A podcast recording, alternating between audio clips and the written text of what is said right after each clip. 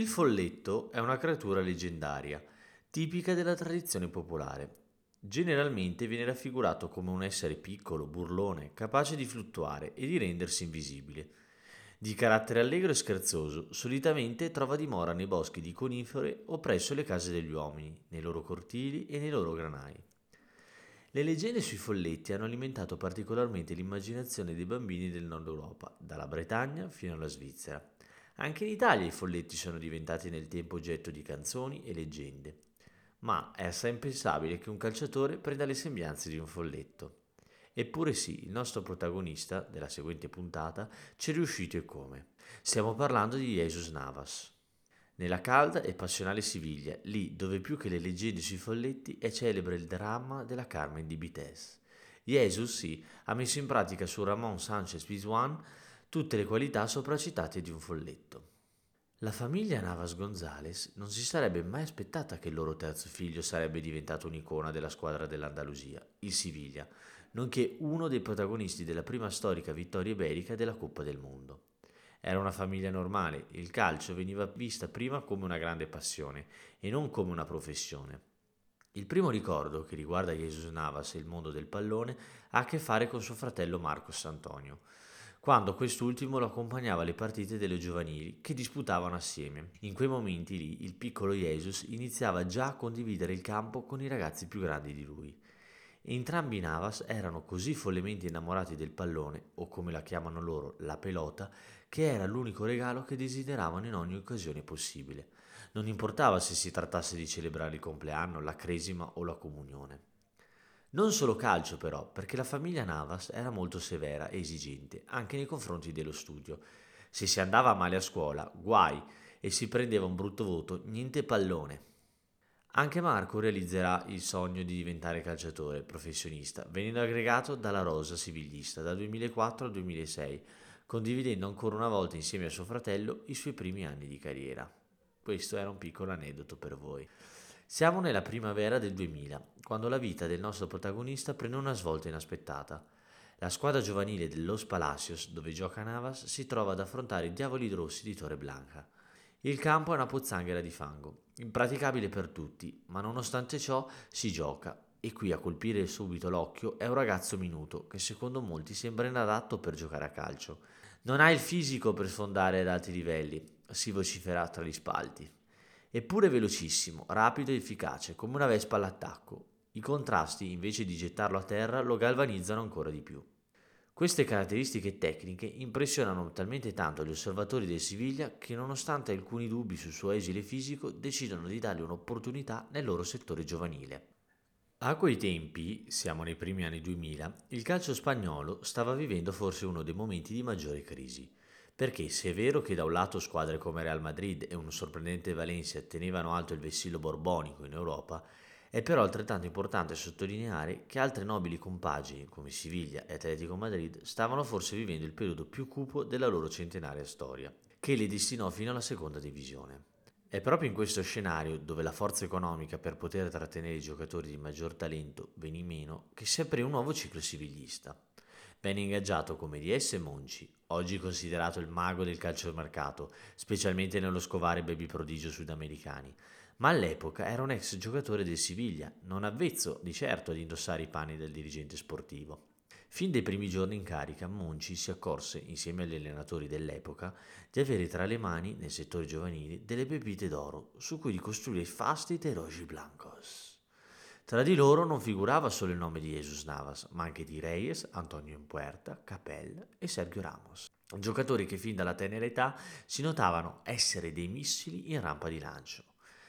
Antonio Fernandez, ex allenatore proprio di Navas nelle giovanili, lo ricorda ancora oggi come un'autentica forza della natura. Navas era il più piccolo della rosa, ma le cose che era capace di fare col pallone e senza, per abilità e velocità, già all'epoca denotavano un distacco dagli altri e mi ripetevo tra me e me, chi è questo? Eppure per Navas non furono tutte rose e fiori. Una volta arrivato in prima squadra, all'inizio venne dosato con il contagocce. Spesso non giocava mai dal primo minuto. C'era molto scetticismo sul suo stato fisico. Tant'è che pure il carattere dello stesso Jesus all'apparenza non aiutava, troppo mansueto. In quella prima stagione 2003-2004 si può segnalare, oltre al celebre esordio in Liga con l'Espagnol, la partita con la Real Sociedad, non tanto per il rivale in sé, ma per il fatto che sarà la prima partita giocata insieme a suo fratello Marco. Nel periodo di svezzamento iniziale in prima squadra di Jesus, il Siviglia nel frattempo non solo ritornò nella Liga, ma riconquistò anche l'Europa, a distanza di nove anni dalla sua ultima apparizione.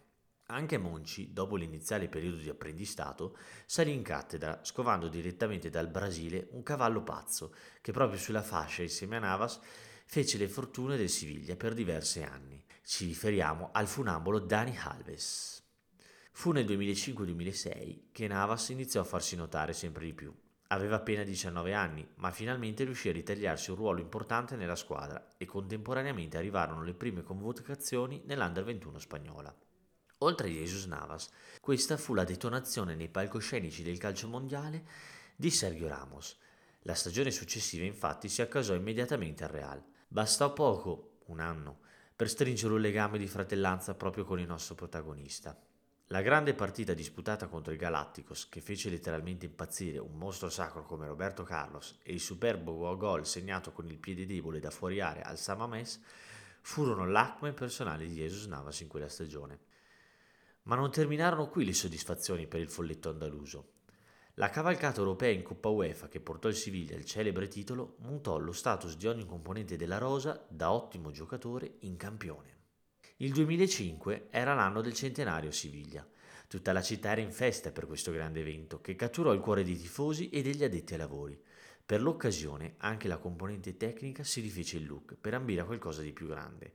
In panchina ecco suddedersi Juan de Ramos, ma fu il già osannato Mongi, dietro la scrivania, ad ammagliare, ad aiutato dal fascino della Giralda, futuri campioni quali Canute e Luis Fabiano. Se l'attacco era la bocca di fuoco della squadra, i muscoli stavano dietro, nelle ali Dani Alves da una parte e proprio Jesus Navas dall'altra. Lo stesso Juan de Ramos, a distanza di anni, ricorderà con nostalgia quella coppia.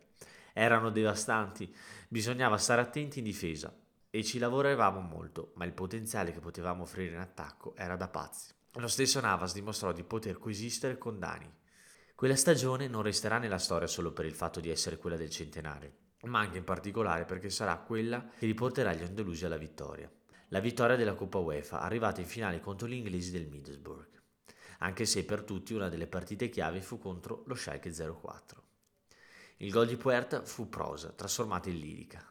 Un gol corale, architettato dall'intelligenza di tutta la squadra e che perciò ben presto rappresentò quel che Siviglia era diventato, una macchina di guerra. I trionfi non terminarono qui però, anzi fu solo l'inizio. Il Siviglia infatti ancora non era conscio che si stava preparando a vivere il ciclo d'oro della propria storia. Jesus fu uno dei protagonisti assoluti, anche se il suo nome non fu mediatizzato tanto quanto quello di molti giocatori internazionali che giocavano in quella squadra. Lui era un semplice ragazzo di provincia proveniente dall'As Palacios, questo non testimonia il fatto che valeva meno di loro, e a riconoscerlo sono tutt'oggi proprio i grandi leader che con lui condivisero lo spogliatoio, da Palop a Luis Fabiano.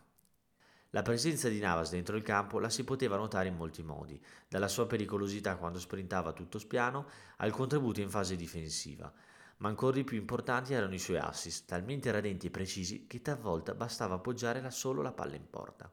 Ne sa qualcosa in particolare Canute, il quale aveva con Navas un'affinità unica. I due si trovavano a memoria. Un rendimento che se da un lato non faceva impazzire i tifosi più distratti, entusiasmava altresì gli operatori di mercato, che cercarono più volte di comprarlo per la propria squadra. Quella che ci andò più vicino fu il Valencia, ma Navas rifiutò ripetutamente perché si sentiva troppo legato ai colori roji blancos. Ci riuscì, ma soltanto anni dopo, il Manchester City, quando anche il nostro protagonista sentì che era arrivato il momento giusto per provare un'esperienza estera. La Coppa UEFA, dicevamo quindi, è stato un trofeo con il quale Siviglia ha sempre avuto un legame speciale, tanto è vero che l'anno dopo, stavolta siamo nel 2007, la storia si ripeté, in un inedito derby spagnolo contro l'Espagnol, giocato a Glasgow. Navas subentrò nella ripresa al posto del nostro Enzo Maresca, ma dovette aspettare i tesissimi rigori per poter risultare di nuovo.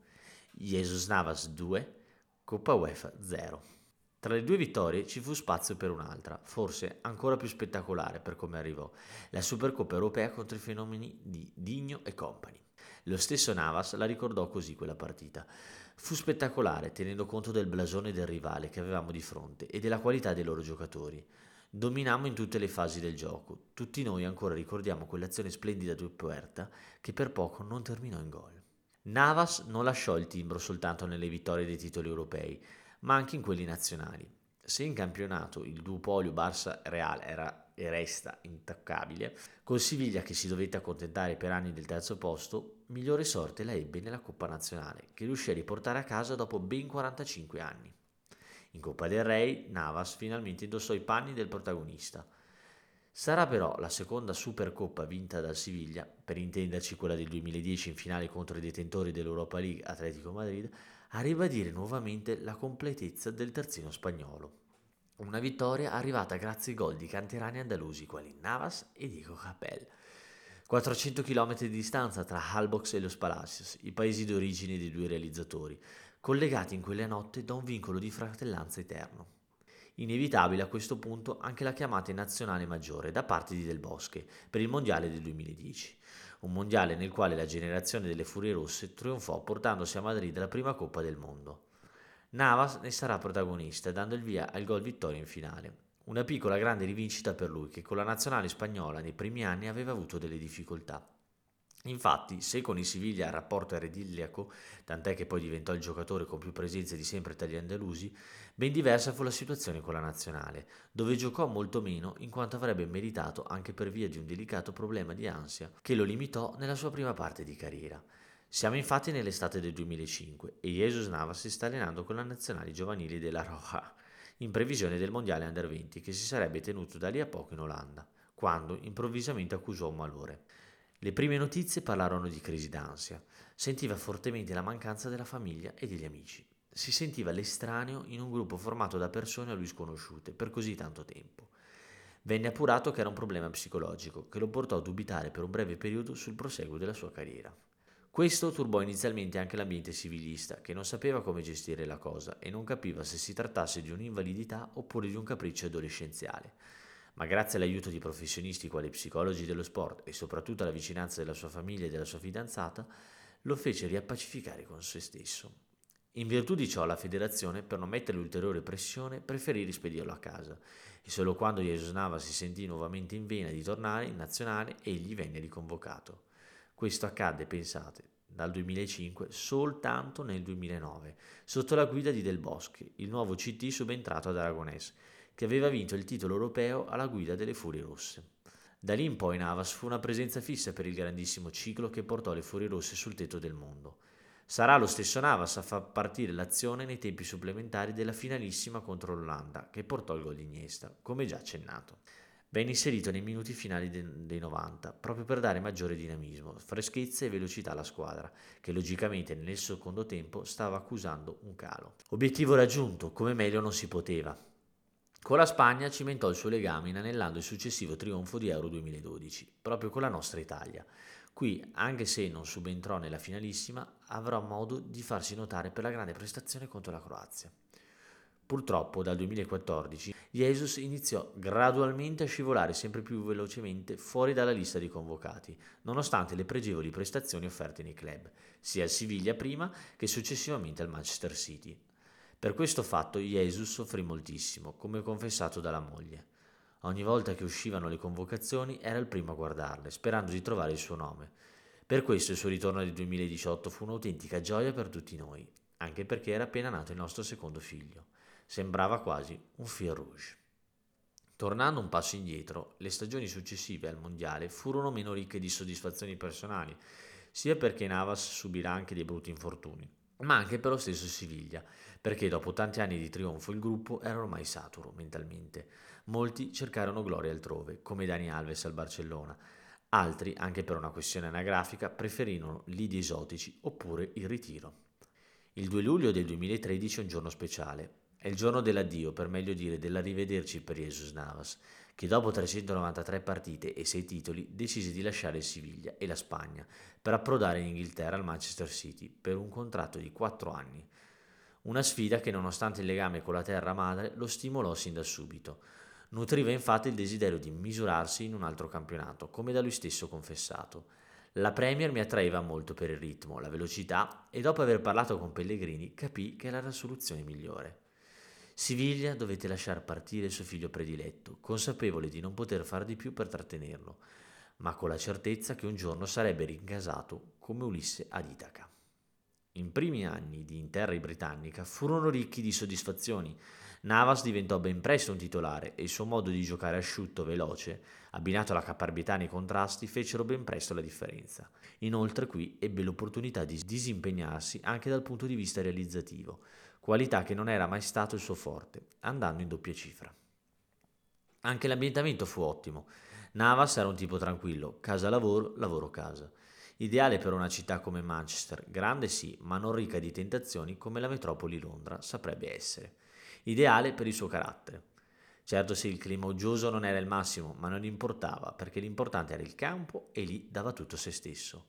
A fargli compagnia a Manchester ci pensò, oltre alla famiglia, l'amico Negredo, che aveva già avuto come compagno al Siviglia. La ricompensa di questa scelta e del duro lavoro arrivarono prima con la vittoria della Premier League nel suo primo anno e con la semifinale di Champions League in quello seguente. Gli ultimi due anni furono meno ricchi di soddisfazioni, specialmente l'ultimo, quando con l'approdo di Guardiola venne cambiato il modulo da 4-4-2 a 4-3-3. Questa decisione risultò fatale per l'espressione calcistica totale di Jesus, abituato ad essere un'aula classica, che mal si inseriva in un 4-3-3. Guardiola comunque riuscì ad impiegarlo come terzino di difesa, una scelta che a posteriori risultò decisiva per il proseguo ad alti livelli della carriera del nostro folletto pazzo. Al termine dei quattro anni però il contratto non gli venne rinnovato. Navas, nonostante le numerose offerte ricevute, alcune anche molto più vantaggiose da un punto di vista economico, si ricordò del Siviglia.